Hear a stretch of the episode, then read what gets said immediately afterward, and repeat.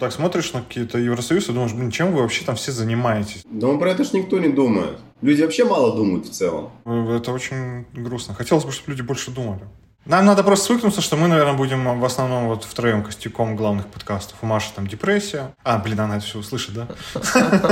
Э, Гоша, Гоша на вахте. Надо Катю найти. Трезвую, желательно. Полосы, пол, пол, пол, пол, полосы. Пол осы. А пол ас и. Полосы. Полосы. Полосы. Раз, два, три. Всем привет, подкаст Полосы. С вами Олег из Пхукета, э, который занимается тем, что играет в покер. И а также Андрей, который содержится женой. И жена Андрея Ольга, которая содержит Андрея. И все это происходит в Абу-Даби. Спасибо, Олег, спасибо. Без твоих комментариев. Вот такая вот тр- традиционная восточная семья, да, традиционные восточные ценности. Восток дело тонкое. Ну так что, ребят, чем порадуете? Чем мы можем порадовать? В России, мне кажется, наступило самое прекрасное время. Да, кстати, обожаю вот начало лета в Мурманске, особенно июнь, прям вообще. Вот эти четыре дня лета самые, самые вкусные. Не, даже без, даже без лета все равно клево, когда постоянно светло, постоянно вот эта вот свежесть, которая есть не так часто. в- М, северная. Да, наверное, в других местах это называется весной,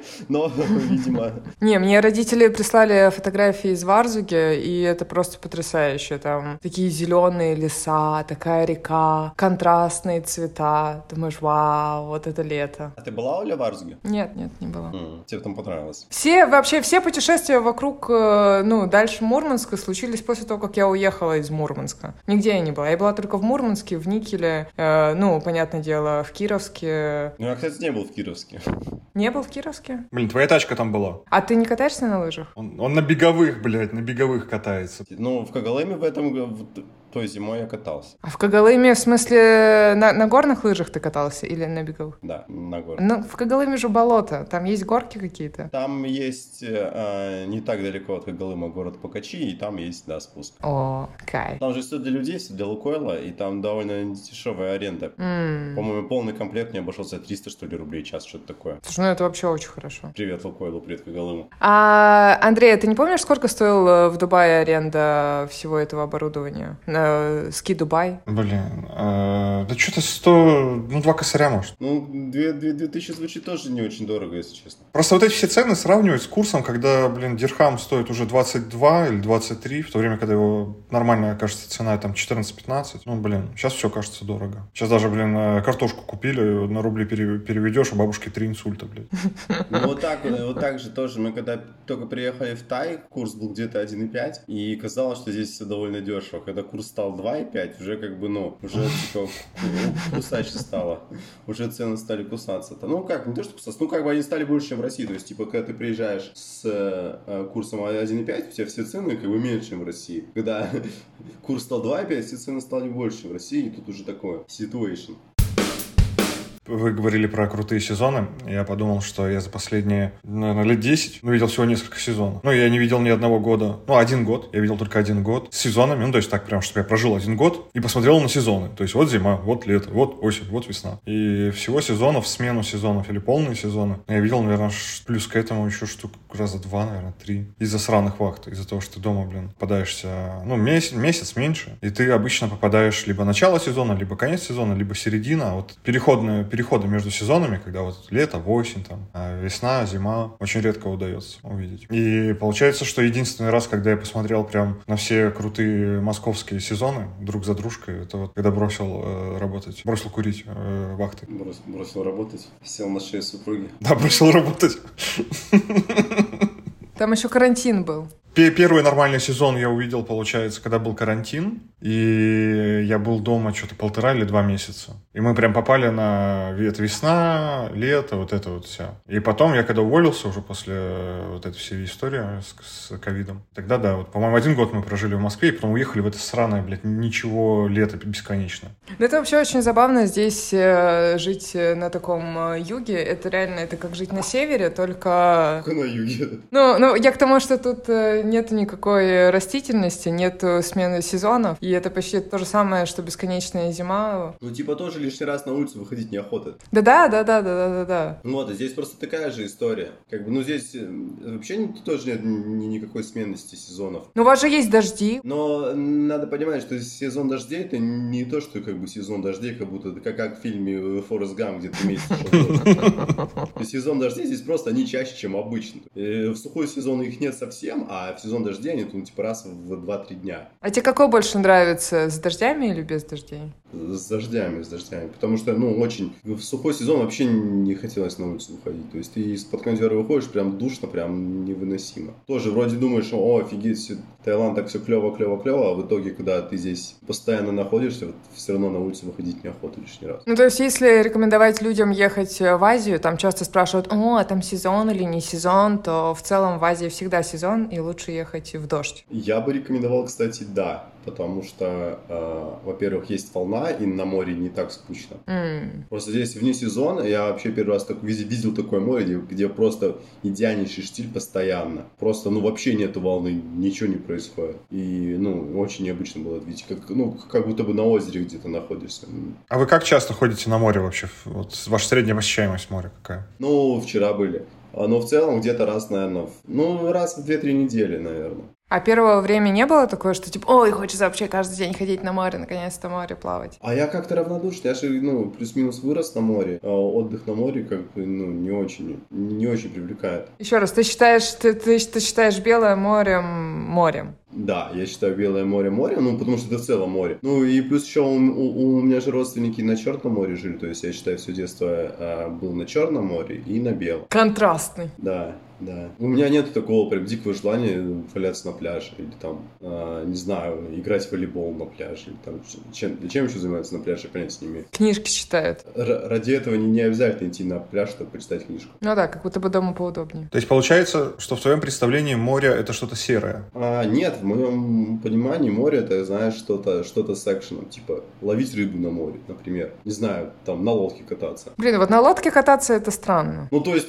а вот эти ситуации, где ты просто приходишь, ложишься, лежишь и уходишь. Ложишься в песок, лежишь в песке и у- у- уходишь. Как бы, это же тоже, ну... Блин, я просто поняла, что у меня есть какая-то лодочная боязнь в том плане, что особенно если ты куда-то едешь долго на лодке, это значит, что ты все время будешь на этой лодке. И у тебя нету шансов э, вернуться, ну, обратно, если ты вдруг захотел вернуться. И, и, и, ну, а если это маленькая лодка, то как будто бы, ну, а что на ней делать? Не знаю, короче, для меня не очень понятен э, лодочный.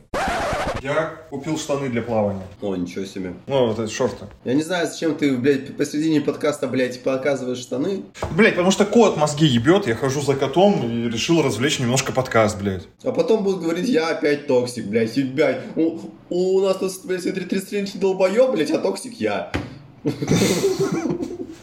Я пытаюсь делать контент, блядь, привлекать слушателей, а ты опять хуйней занимаешься. Маша будет монтировать, потом говорить, что, блядь, пол, пол э, выпуска вырезала из-за того, что ты гондон, я гондон, ты гондон, я гондон, блядь. Еще учеба у вас. Да, у нас еще учеба. У меня, я же ходил на занятия, тут первое занятие у меня было по английскому. Вау, ну расскажи. Во-первых, я познакомился с такой вещью, как э, южноафриканский акцент. У, это весело. То есть у нас препод с Южной Африки, и он говорит необычно. Он говорит очень, очень невнятно, как мне кажется. Наверное, когда любой акцент первый раз слышишь, ни хера не понимаешь, что происходит. И вот здесь именно такой случай, когда я что-то, ну, очень тяжело давалось, что он говорит. Но уже где-то, ну, там на, на второй час стало проще. А, подожди, ничего себе, в смысле на второй час? А сколько идут занятия? И что вы там делаете? Два часа, у них там свои учебники, я не знаю, там какие-то распечатки, они их склеили, как это. Ну, то есть, более-менее, я думал, там будет полная шарага, но вообще нет, вообще довольно ответственно подошли. А вы начинаете прям с нуля или вы как-то проверяли свой уровень? Нет, у всех свой уровень, то есть у меня супруга ходит на, на intermediate, наверное, а я там типа с претензией на advanced. Ты advanced? Вау. Hello, Oleg, how are you? Hello, hello, my dear friend. But actually they doesn't have, uh, don't have. Это не важно, это не важно. Это все, они все это упразднят скоро. We are native speakers, we can speak as we like. Actually, yes. Так вот, к чему это все? Познакомился с группой, короче, ну, то есть там началось представление, кто, кто чем занимается. Ты сказал, что ты подкастер знаменитый? Не, а я думаю, то есть, кто я, кто я сегодня? Кто я сегодня? Что за покемон? Игрок в покер, бывший нефтяник или все-таки будущий data scientist? Хорошо, когда есть выбор. С одной стороны. Вот. В итоге, короче, там два чувака представляются то, что они играют в покер. Я такой думаю, ну ладно, раз пошла такая пьянка, я тоже сегодня профессиональный игрок в покер. А много людей вообще в группе? Восемь, по-моему. Ну, то есть мы с ними там ну, плюс-минус вместе играем, за одними словами пересекаемся с этими типами. Ну, прикольно познакомимся. А чуваки откуда примерно? Ну, все из разных стран? О, не, все русские. А, короче, девчонка с Когалымом была рядом со мной сидела. Офигеть. А как, как- как она там оказалась? Как и все, просто взя- взяла да переехала. Ну, она, естественно, сама с Уфы, как и 90% населения Когалыма. Так а чем она занимается? Не знаю, ведет блог, наверное, что-то такое. Еще там была одна девушка, которая меня очень сильно впечатлила. Блять, у нее дома две змеи. А дикие? В России у нее две змеи, блять, по полтора метра живут с ней в открытом, то есть как бы в open space, так сказать. Просто ползают по квартире. Я слышала такую историю про питона, что э, в Москве девушка жила с питоном большим, он вырос уже довольно взрослым. И э, конец этой истории в том, что нашли девушку потом в питоне, потому что он ее съел. Я не удивлен. Я вот думаю, вот такие вот истории, ну, блять, это же долбоебство, нет? Я, нет, так в том-то дело то, что, типа, она, типа, все это рассказывает, типа, все молчат. Я думаю, хули все молчат? Типа, блядь, нормально, что ли? И препод такой, типа, есть вопросы? Я такой, ебать, конечно, есть. Вообще-то много. Зачем? Типа, ну, нахера? Она начинает рассказывать, то есть у меня еще там тарантул со мной живет и кот. Думаю, блядь, бедный кот. Да, кота жалко. Там он тоже опять начинает, типа, я там и вегетарианка, не ем мясо, ни- ни- ничего, ничего, ничего. Но своим змеям я покупаю замороженных с- мышей. То есть специально для змей продаются замороженные мыши. Кто следит за всем этим зверинцем? Да хер его знает. Кот? Кот. Впечатлился я, короче, такой историей. Кого только не встретишь в этих, в этих местах. Плюс я, короче, ну, на фоне всех этих событий осознал, откуда у меня боязнь змей. Прям я вспомнил тот момент, почему, почему я боюсь зм- змей. Оказывается, это все у меня со школы. Неудачно душил змею? Ну, видимо, так. Не, типа, это все и, и- и песня о Вечьем Олеге, там, где э, главного героя вообще-то убила змея. Да, это жуткая история. Когда в школе, типа, петь про Вечьем Олеге, а в классе Олег только ты. Блин, ну это да, действительно такая неприятная история. Будет смешно, если ты умрешь, задохнувшись во время миньета э, мужчине. Получится, что тебя погубила змея.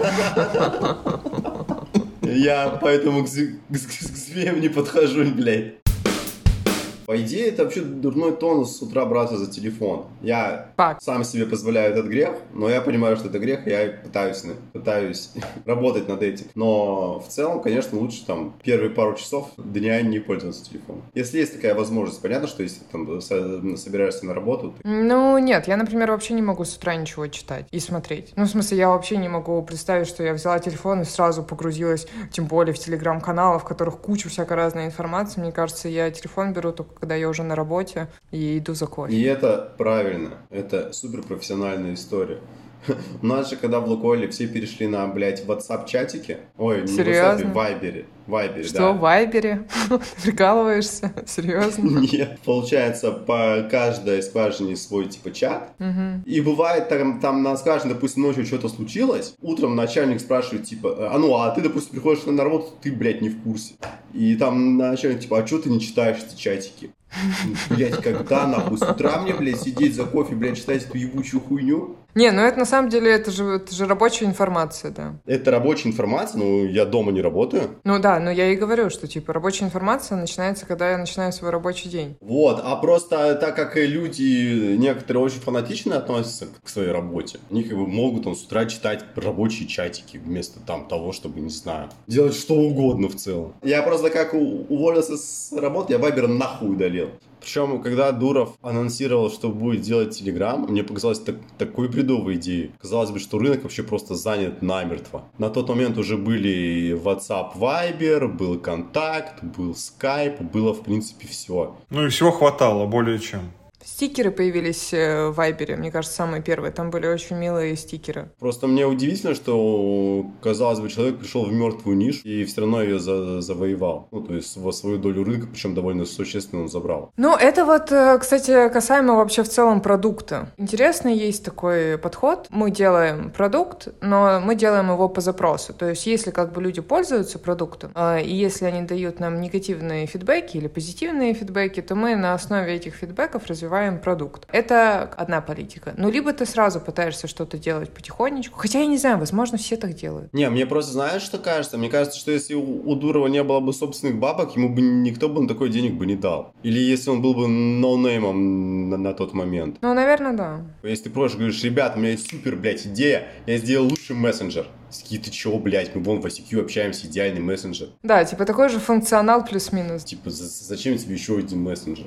Ну и прикольно, что сама концепция, что придумали вот эти какие-то группы, чаты. Ну это же все, считай, ВКонтакте было. В WhatsApp тоже есть группа чата. Ну, на самом деле, на самом деле, вот я, пере- я перешел в телегу, тоже все говорили, вот телега, телега, круто, круто. Я что-то посмотрел, ну, такой же WhatsApp, как и был. А потом, э, когда появились вот всякие теле- телеграм-каналы со всякой прикольной штукой, и все, и стал там переписываться, и получилось, что у тебя такой э, свой информационный вакуум, где ты можешь все делать, что тебе нравится в плане информации. То есть тебе не надо отдельно, не знаю, Mail.ru читать новости, отдельно в WhatsApp переписываться, еще где-то отдельно там что-то делать, созваниваться с кем-то. А ты можешь все делать прямо в телеге, вообще не парить. Ну, для меня удобен э, Telegram тем, что у него есть много функционала приятного. То есть, во-первых, через него довольно удобно пересылать э, файлы, то, что у него есть тоже дес- десктопная нормальная версия, э, то, что можно удалять, исправлять сообщения. Ну, то есть, такие мелочи, которые, ну, в WhatsApp их нет, но они делают твою жизнь намного лучше. Мне кажется, зарегистрировался в Телеграме только потому, что там были какие-то боты, чтобы это,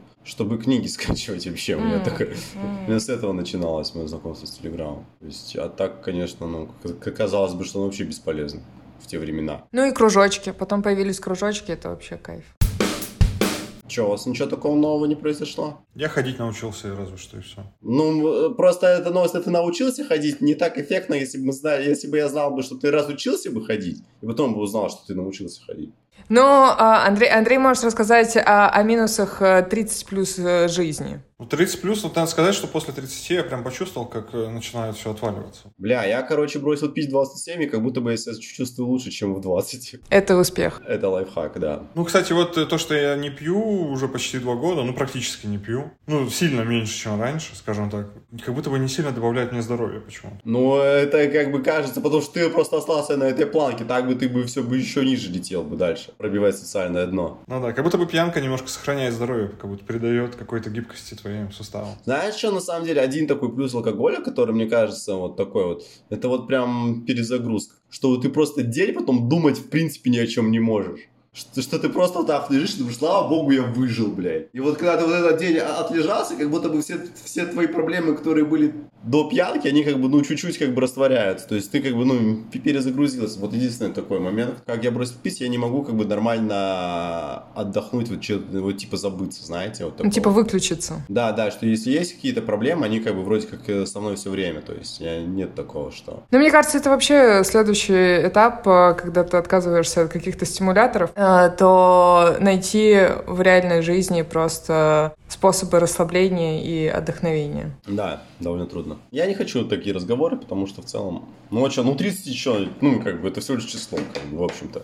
Да-да-да-да-да-да-да, это факт. Просто что-то случается периодически. Про лайфхаки. А, Я, значит, э, листала тут ТикТок и нашла потрясающий совет, что когда э, на медитации дышишь, то можно представлять, что ты дышишь э, не носом, концентрироваться не на вдохе-выдохе носом, а представлять, что у твоего сердца э, есть ноздри, и ты выдыхаешь и вдыхаешь через сердце. И это гораздо быстрее тебя коннектит э, с телом. Кстати, вопрос. Если женщин учат э, дышать маткой, чем учат дышать мужчин? Если бы ты устраивал мужской круг, Олег, как настоящий коуч, ты бы чем учил мужчин дышать? Бля, носом. Так, я, я не знаю, наверное, как-то пошутить должен быть. Ну, наверное, хуем, раз ты к этому подводишь. Ну, 10 баллов Гриффиндору!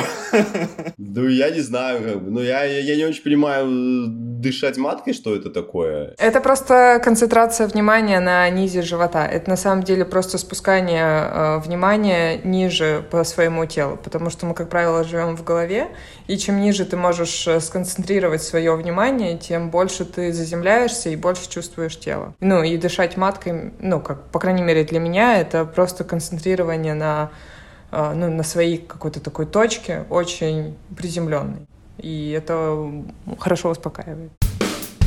Э, Вы знаете, что, инфо... что цыгане попросили не называть инфо-цыган цыгане? Серьезно или это шутка? Попросили Путина. А цыгане, а цыгане это вообще, это вообще народность или кто такие? Это румыны, цыгане? оказывается. Румыны состоят из цыган, Румыния. Ой, я, кстати, слышала, что от э, индуса, я слышала, что цыгане это вообще люди, которые пошли из Индии. То есть они просто от Индии, ну, когда там были всякие разные войны в Индии, это были северные народы. И, в общем, часть этих народов отсоединилась и пошла в Европу. И, в общем, они вот так вот кочевали, кочевали, кочевали и превратились э, вот э, в цыган. Блин, ну вот, кстати, насчет цыган у меня вообще ну, нет вопросов. Ну, не, не осуждаю. Не осуждаю одного человека с усами. Ну, как бы, блядь, вообще. Я просто, я просто не очень понимаю. Типа, цыгане — это как э, народность, они, типа, всегда живут не по правилам. Ну, то есть они просто в каждой своей, в каждой стране живут по своим правилам. Ну, типа, да, типа кочевой народ. Это типа как беженцы. Нет, это, это типа народность, это народность. Со, ну, со своими, со своими отличительными культурными особенностями. Которые очень плохо ассимилируются с другими народами. У которых такая культура, которая вообще, в принципе, э, не дает возможности меняться, как-то присоединяться. То есть, ну, они лютые, конечно. Ну, дай бог им здоровья, конечно, придумать такую как бы тему и ни с кем не объединиться, тысячелетиями жить своими общинами, воровать, продавать наркотики, э, красть детей. Это, блин, круто. Осуждаю. Ну, осуждаю, конечно. Осуждаю. Может быть, они крадут детей, потому что хотят им дать свободную жизнь. Нет, они хотят выкуп. Или рабов. Это не то чтобы...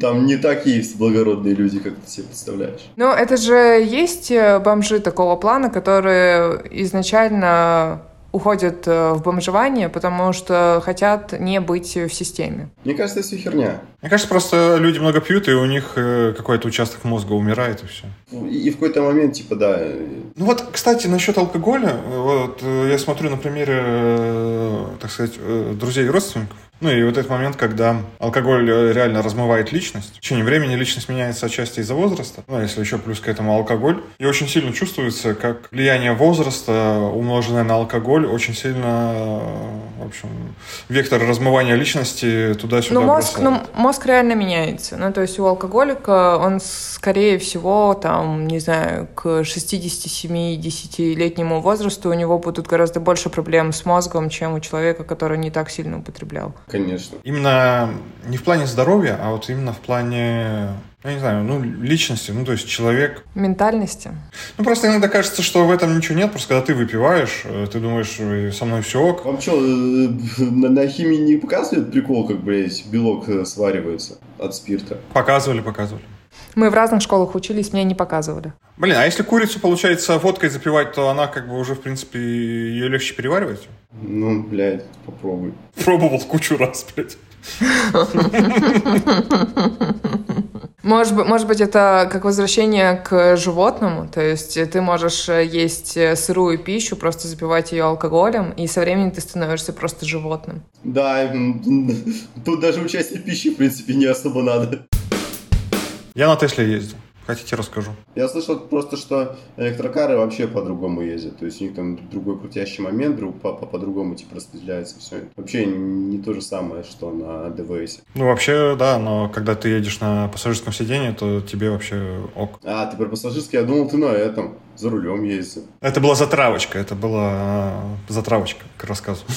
Да не, на самом деле мы просто были на дне рождения у знакомого. И обратно ехали, вызвали таксо и приехала Тесла. Я ехал на переднем сиденье. И, в общем, мне понравилось. Очень, э, конечно, футуристично все это выглядит. И прикольный салончик. А тебе нравятся вот эти вот э, футуристичные штуки? Мне как будто бы нет. Блин, ну, ну это крипово, то, что у тебя один экран посреди, и все, у тебя нету ничего. Я старпер, я люблю классику. Дело привычки просто. Блин, не знаю, это странно, но когда это Тесла, это прикольно. То есть, если, если бы Жигули, вот, допустим, Лада Гранта вышла бы с такой херней, ну, я бы, мне было бы немножко не по себе. Теслу сел, поехал, ты как понимаешь, что там, ну, не дураки, как бы все это делали, все продумано, все четко. А, Она сама там скорость держит, сама тачки видит, сама линии тебе подсказывает, сама вообще, пол, ну, вообще всем занимается сама. Прикольно. Она стоит, правда, конечно, очень дорого. То есть она как бы своих денег не стоит в плане качества. Но то, что это электричка, это прикольно. А, Вот. Еще ходили в э, пятницу в IMAX. Я первый раз в жизни ходил в IMAX. Да, и я тоже. Сейчас вот тут должны быть аплодисменты. Маш, делаешь аплодисменты? Спасибо. А, да, да, ходили в IMAX первый раз в жизни на трансформеров. Прикольный фильм, ни о чем. Но в IMAX прикольно, большой экран, хорошее музло, хороший звук, очень мягкие сиденья, очень крутые мягкие диваны, в общем, кайф. Я вот один раз был в IMAX, это были вторые Мстители, и мне почему-то не очень понравился. Блин, но мне кажется, что в IMAX не должно быть э, много крупных планов. То есть, если там э, крупники тебе все время показывают, то это действительно не очень приятно, очень близко, и как-то как будто бы ты прям в экране. Это как на первом сидении сидеть в обычном кинотеатре, знаешь? Не, не знаю, ни разу не был. Самое странное сидение на первом ряду это было, когда мы ходили на, в театр, э, на какой-то спектакль, и мы сидели прямо на первом ряду. И то есть получается, что ты сидишь на уровне ног, и это очень странно. То есть нужно практически лежать, и, э, и чтобы вообще хоть как-то посмотреть. И то есть ты смотришь либо на ноги, либо на пах, и иногда ты сможешь разглядеть лицо. Не рекомендую первые ряды. Ну, а, кстати, э, может быть, это места понравились бы фуд-фетишистам каким-нибудь? Возможно. Еще, кстати, когда в кино ходите, вы замечаете разницу в звуке? Что вот кино очень сильно рекламируют по каким-то Double Atoms, Double Echo Atoms, Multi, Super Cool или еще что-то, еще как-то называют звуки в разных кинотеатрах и рекламируют и говорят, блин, тут звук вообще кайф, а вот тут вообще космос. Ну, мне кажется, это чувствуется разница. Если ты придешь э, в старый кинотеатр и какой-нибудь там, где условно практически проектор и колонка стоит, то ты почувствуешь разницу э, между одной колонкой и четырьмя-пятью колонками, которые тебя погружают в атмосферу. Мне кажется, что как будто бы после того, как в кинотеатре появился просто нормальный звук, типа там пять колонок слева, пять колонок справа, каких-то, без разницы каких, я вообще перестал чувствовать разницу между... Ну и не ощущал никогда вот этой рекламной фигни, что у нас тут новый звук, там Dolby Atoms, Dolby Matoms, Шматомс, Extra Lux, там еще какие-то звуки. Я думаю, блин, они одинаковые. Просто хороший громкий звук, хороший громкий звук. Если что-то происходит слева, я слышу это слева, если что-то происходит справа, я слышу это справа. Не знаю, мне кажется, что все-таки разница есть. Она может быть не так сильно ощутима, но она дает э, какую-то разницу в послевкусии и в ощущении в целом фильма. Мне нечего добавить. Звук — это важно. Слышно и норм. А вы покупаете какие-нибудь варенья в Таиланде? Ну да, вроде покупали какие-то. И чё, как? Да, как, об- как, как, как и все, здесь везде перебор со специями. Ну, то есть именно в, в качестве, ну, в контексте варений с сахаром перебора. Ну, прям приторно-сладкое. А какие-нибудь э, закрутки у вас есть там местные, таиландские, не знаю, там, манго какой-нибудь консервированный? Я ж тут это траванулся тут неплохо на пару дней так жестко. Чем? Рисом? А вот я не я без идей. Но мне кажется, что это было манго. А, мы нашли э, нормальные суши в Эмиратах спустя два года. Это такой успех. Я уже забыл, что это такое. Потому что здесь, слушай, что я ел, это такая хуйня с большой буквы Х. Понимаете? да? Казалось бы, казалось бы. Море, рыба. Море, рыба, Азия. Япония близко. Шортс какой-то мне проскакивал, типа, что красную рыбу в Японии вообще не ели, и туда, блядь, норвежцы завезли, блядь, под рекламой суши. Серьезно? Я, я не знаю, но я такое видел. Здесь как бы своя рыба есть, и как бы, ну, всякие сибасы, там всякие тилапии, вот, а красной тут нету рыбы. Ты знаешь, что тилапия живет в помоях, что-то типа того? Ну, наверное, нет, нет, я не знаю. В общем, почитай про тилапию, там какой-то трэш вообще с ней, какие-то истории. Прикольно, что здесь э, весь салмон... Салмон это что? Лосось. Лосось. Лосось.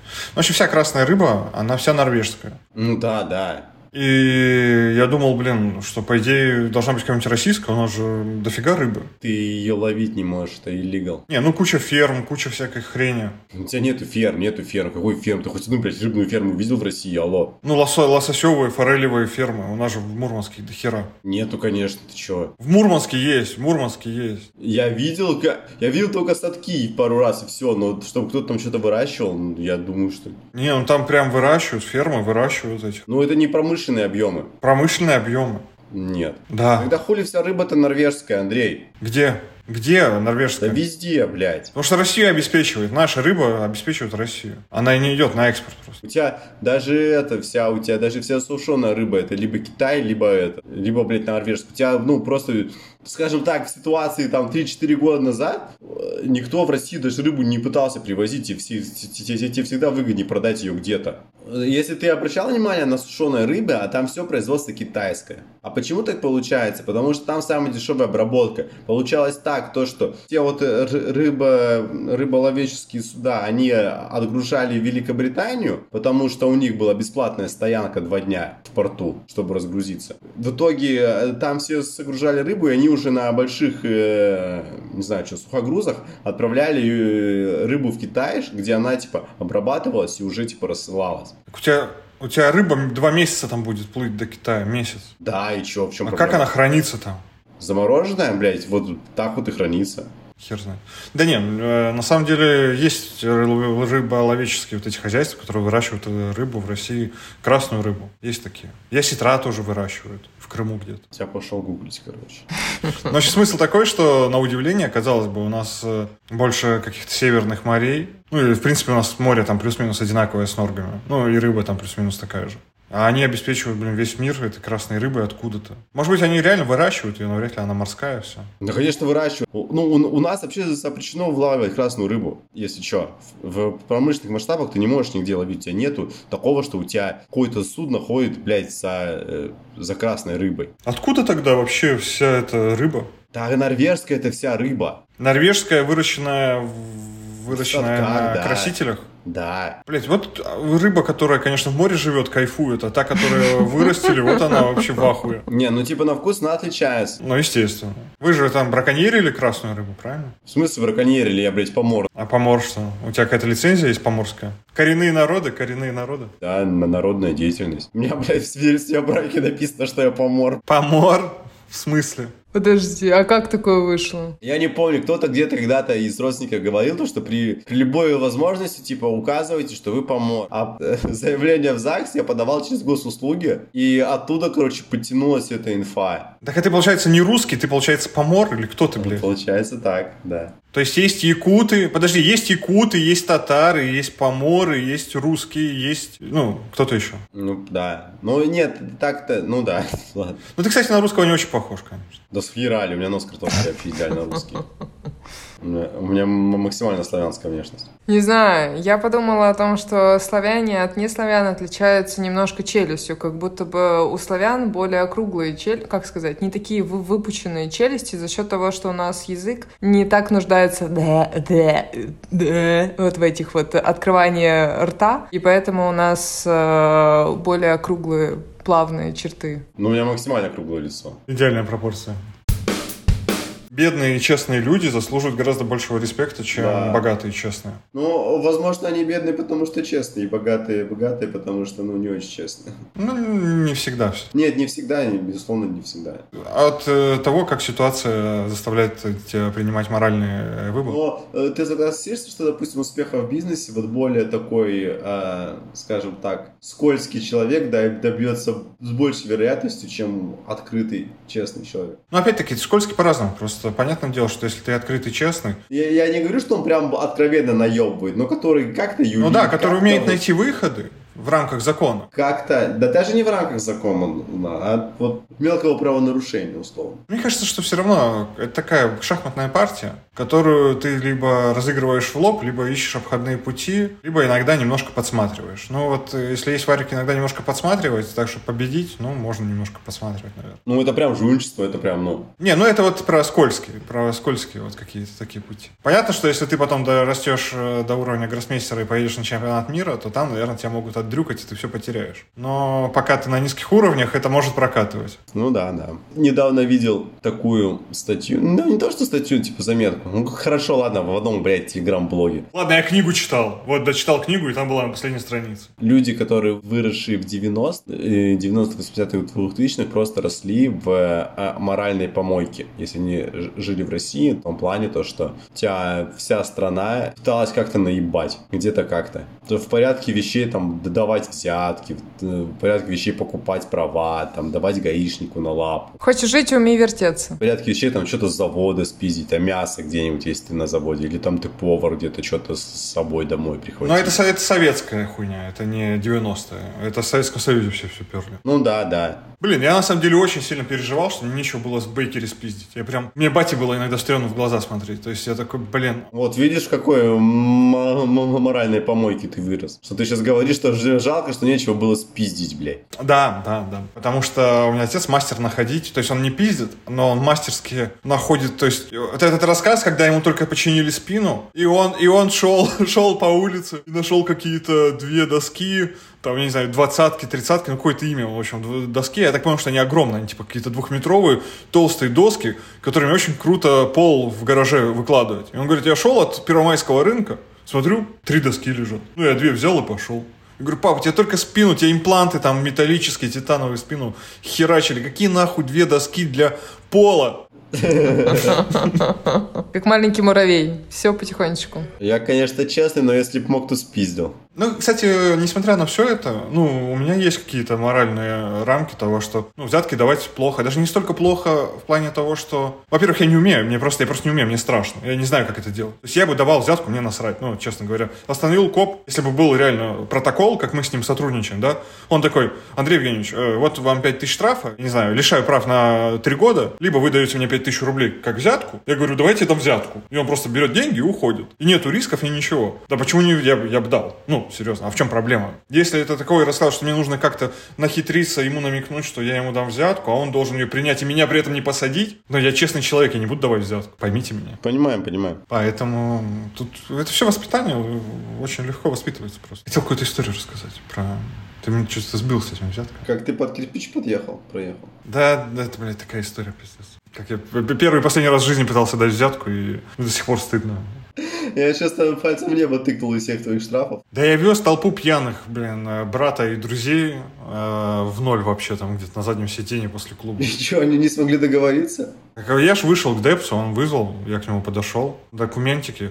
И парни такие, да вот, на, треху дашь ему, вот треху положи в паспорт, в права, там, положи треху нормально, он возьмет, все нормально, Андрюха, блин. Я такой, да, конечно, конечно, дяди братья, сейчас положу, положил треху, пошел с документами, такой, «Дя- мистер милиционер. Ну, я протягиваю, и он такой, молодой человек, у вас тут какие-то деньги, заберите их, пожалуйста. Такой, да, конечно, господин милиционер, простите, забыл совсем, просто лежало. Он такой, «Мгм». ну, и пошел выписывать штраф, выписал штраф, отдал. Такой, все, больше не нарушайте. Я говорю, хорошо, спасибо. А трошку себе забрал, да, по итогу? Трешку, да, по-моему, себе забрал. Не, брату отдал. Тогда, блин, трешка была солидные деньги. Ну да. Ну, сейчас так кажется, что, в принципе, сейчас-то треха тоже вроде большие деньги. Тогда это, тогда это 100 долларов, а не полтос. Было время, не то, что нынешнее племя. Ну, это, кстати, еще вопрос, э, носишь ли ты с собой наличку. У меня брат двоюродный, троюродный был в Москве на машине, и он останавливался, мы жили тогда еще в Новогиреево, и он где-то неправильно развернулся, его остановили гайцы, и, в общем, как-то он там договорился, и ему нужно было то ли 500 рублей, то ли 1000 рублей, и он такой, типа, а я уезжала в этот день. А, И он такой, слушай, у меня там, ну, нужен налик туда-сюда, и, ну, там быстро он буквально выбежал из машины, чтобы добежать до дома. Я думаю, ну, у меня нету налички. Просто нет налички. И надо пошли снимать, что-то искать. Я, кстати, много историй слышу, я просто думаю, блин, где вот эта беспре- б- беспредельная Россия? Где менты говорят, что надо дать взятку, там, такого-то размера. Человек такой, у меня нет налички, они такие, ну, поехали, и отвозят вместе, едут к Сберу, снимают деньги, и потом отвозят человека обратно к машине и разъезжаются. Я просто думаю, офигеть, а это так можно было? Это вообще что? И причем я таких много историй слышал. Когда, короче, меня остановили, я без документов был. Они такие, типа, бля, ну, типа, съезди это за документами, возвращайся, оформи. Я съездил за документами, вернулся, оформили мне штраф. Ну, видишь, ты честный человек, потому что... Не, ну, типа, 250 рублей, типа, не те деньги, знаешь, типа, чтобы это, чтобы портить репутацию и карму. Ну, это факт, да. Опять-таки, видишь, у тебя много денег, поэтому можно не портить репутацию и карму. Да, да, да, легко быть честным, когда у тебя, когда тебе 250 рублей не играют роли. А если бы мне там, не знаю, на пол зарплаты бы засунули бы штрафа, да, допустим, где-нибудь в Финляндии, то, то там уже были бы другие, блин, моральные торги. Где типа, ну, блин, ну, как я, ну, а чё, ну, чё я там превысил-то, ну, блядь, ну, ну, а чё, ну, а чё они мне сделают? Ну, пусть ищут, чё. Скажу, что меня не было, что не я был за рулем. Блин, ну это да. А, кстати, вот что хотел рассказать про э, правовое самосознание граждан. Это интересно, что вот этот прикол с 20 допустимыми километрами, опять-таки, то, что можно нарушать. И интересно, как э, в России это трактуется и как здесь. То есть в России трактуется как? Что у тебя есть 60 километров в час, а это твои законы, ты по ним должен ехать. 20 километров сверху, как бы бонус. То есть ты, это не считается нормой. То есть эти 20 километров не считаются нормой. Поэтому ты должен ехать 60. То, что ты едешь выше, это превышение, но мы его не штрафуем, потому что мы добрые. А тут а это трактуется так, что... Да, у, у вас он тоже 20? В чем прикол? То есть в Абу-Даби нету лимита, а в Дубае есть. То есть в Абу-Даби 0, плюс 0. Все. В Дубае плюс 20. Русское лобби проработало. Да, да, да. И получается, ты едешь по трассе, и трасса 140. То есть ты как бы едешь по трассе, она 120, Дубай. Потом ты переезжаешь границу с Абу-Даби, она становится 140. Ну, то есть очевидно, что скорость этой трассы 140. Но Дубай делает 120 и учитывает 20, и тем самым делает 140. То есть он не делает 140, которая нормальная скорость на этой трассе, и плюс 20, то есть 160. А он делает 120 и говорит тебе, нарушай, нарушай на 20, потому что это нормально. И ты тогда въедешь в, в то есть ты будешь ехать 140, и ты когда въедешь в границу с Абу-Даби, ты будешь ехать четко, прям четко, э, красиво будешь ехать. И тут получается, что ты всегда держишь в уме вот эти плюс 20. И это просто интересный момент, что э, они везде скорость на эти двадцатку занижают, и как бы все держат в уме, что ты можешь двадцатку накинуть. То есть тут нет такого, что это двадцатка, это правонарушение. Типа в городе всегда стараюсь по, по, по знакам ездить. Типа если 60, 60, 30, 30. Блин, я всегда плюс 20 езжу. Мне всегда я, ну, Москве. я, не, я не держу в голове эти 20. Считаю просто, что это не, неправильно. Ну, если дорога пустая, опять-таки, ну, по каким-то дворам, конечно, не хочется Блин, 80 Да ехать. просто помнишь вот это вот, я не знаю, вот эта вот история была, когда там, типа, простая девушка на иномарке сбила там насмерть, ну, детей, наверное, да, вроде, что-то такое. Mm, ну, то есть она, по да, сути, да, ехала да. же в этом, по 80 ехала, но 80 ей очень много. Но по факту она была там, типа, в этом, ну, типа, в диапазоне. Ну, это жестко. 80, конечно, очень много. Не, 80 вообще за гранью произвела. Для города это очень быстро. Интересно, что тут еще на трассе Абу-Даби-Дубай ввели новое правило, то есть э, ты на левой крайней полосе можешь ехать э, только 140. То есть если ты едешь 130, тебе придет штраф. Если ты едешь на второй полосе, и у тебя скорость меньше, чем 130, у тебя тоже будет штраф. И то есть, если ты хочешь ехать 120, ну, там, тебе нужно ехать на третьей или на четвертой полосе. И, то есть, э, они стали регламентировать в том числе и минимальную скорость, э, с которой ты должен ехать по двум первым полосам. Ну, правильно, да, чтобы не тащились в, в, в экране левом. А там тоже левосторонняя, да? Не, обычная наша православная. А, он, Право. Нас, он про правосторонний, да, просто. Он правосторонний, левосторонний, леворукий тачки, да, все. Да, тут единственная разница, что ты должен пропускать, что у тебя не помеха... У нас какая помеха? Помеха справа ты пропускаешь? Помеха да, тут помеха слева. А тут помеха слева. Так ты же бред. Просто здесь тоже, э, получается, помеха слева, но тут и как бы правостороннее движение. Ну, тут какой-то прикол с помехой слева есть, что типа тот, кто слева, у того приоритет. Ну, бог с ним. Бог им судья. Да, все, всем счастливо, спасибо, что слушали наш подкаст. Спасибочки, о до новых мы, встреч. О, о чем мы говорили? Какая была тема подкаста? Тема подкаста? Рутина. Ладно, любите рутину, не любите не рутину. Слушайте э, Атикен, Слава КПСС, новый альбом, Горгород 2. Серьезно? Да, да. Я, может, даже послушаю. Будьте счастливы, э, любите жизнь, э, будьте моральными людьми. Вы когда-нибудь приходили к тому, что вы, допустим, независимо от, от всех слушаете какую-то музыку, какой-то трек, вы не знаете, популярный он или не популярный. Вы э, потом начинаете гуглить, и это оказывается там самый поп- популярный трек этой группы. Или наоборот. Не сталкивался с такими проблемами, всегда любил Славу КПСС. Угу, всегда. С детства с ним. Поэтому всегда только низы рейтинга. Слушайте техно, драм, электронную музыку, и вообще будет вам счастье. Танцуйте внутри себя и вне себя. Целую, так что обнимаю. Похуй, танцуйте. Любим, целуем, обнимаем. Маша, ставь сюда вот песню «Намп».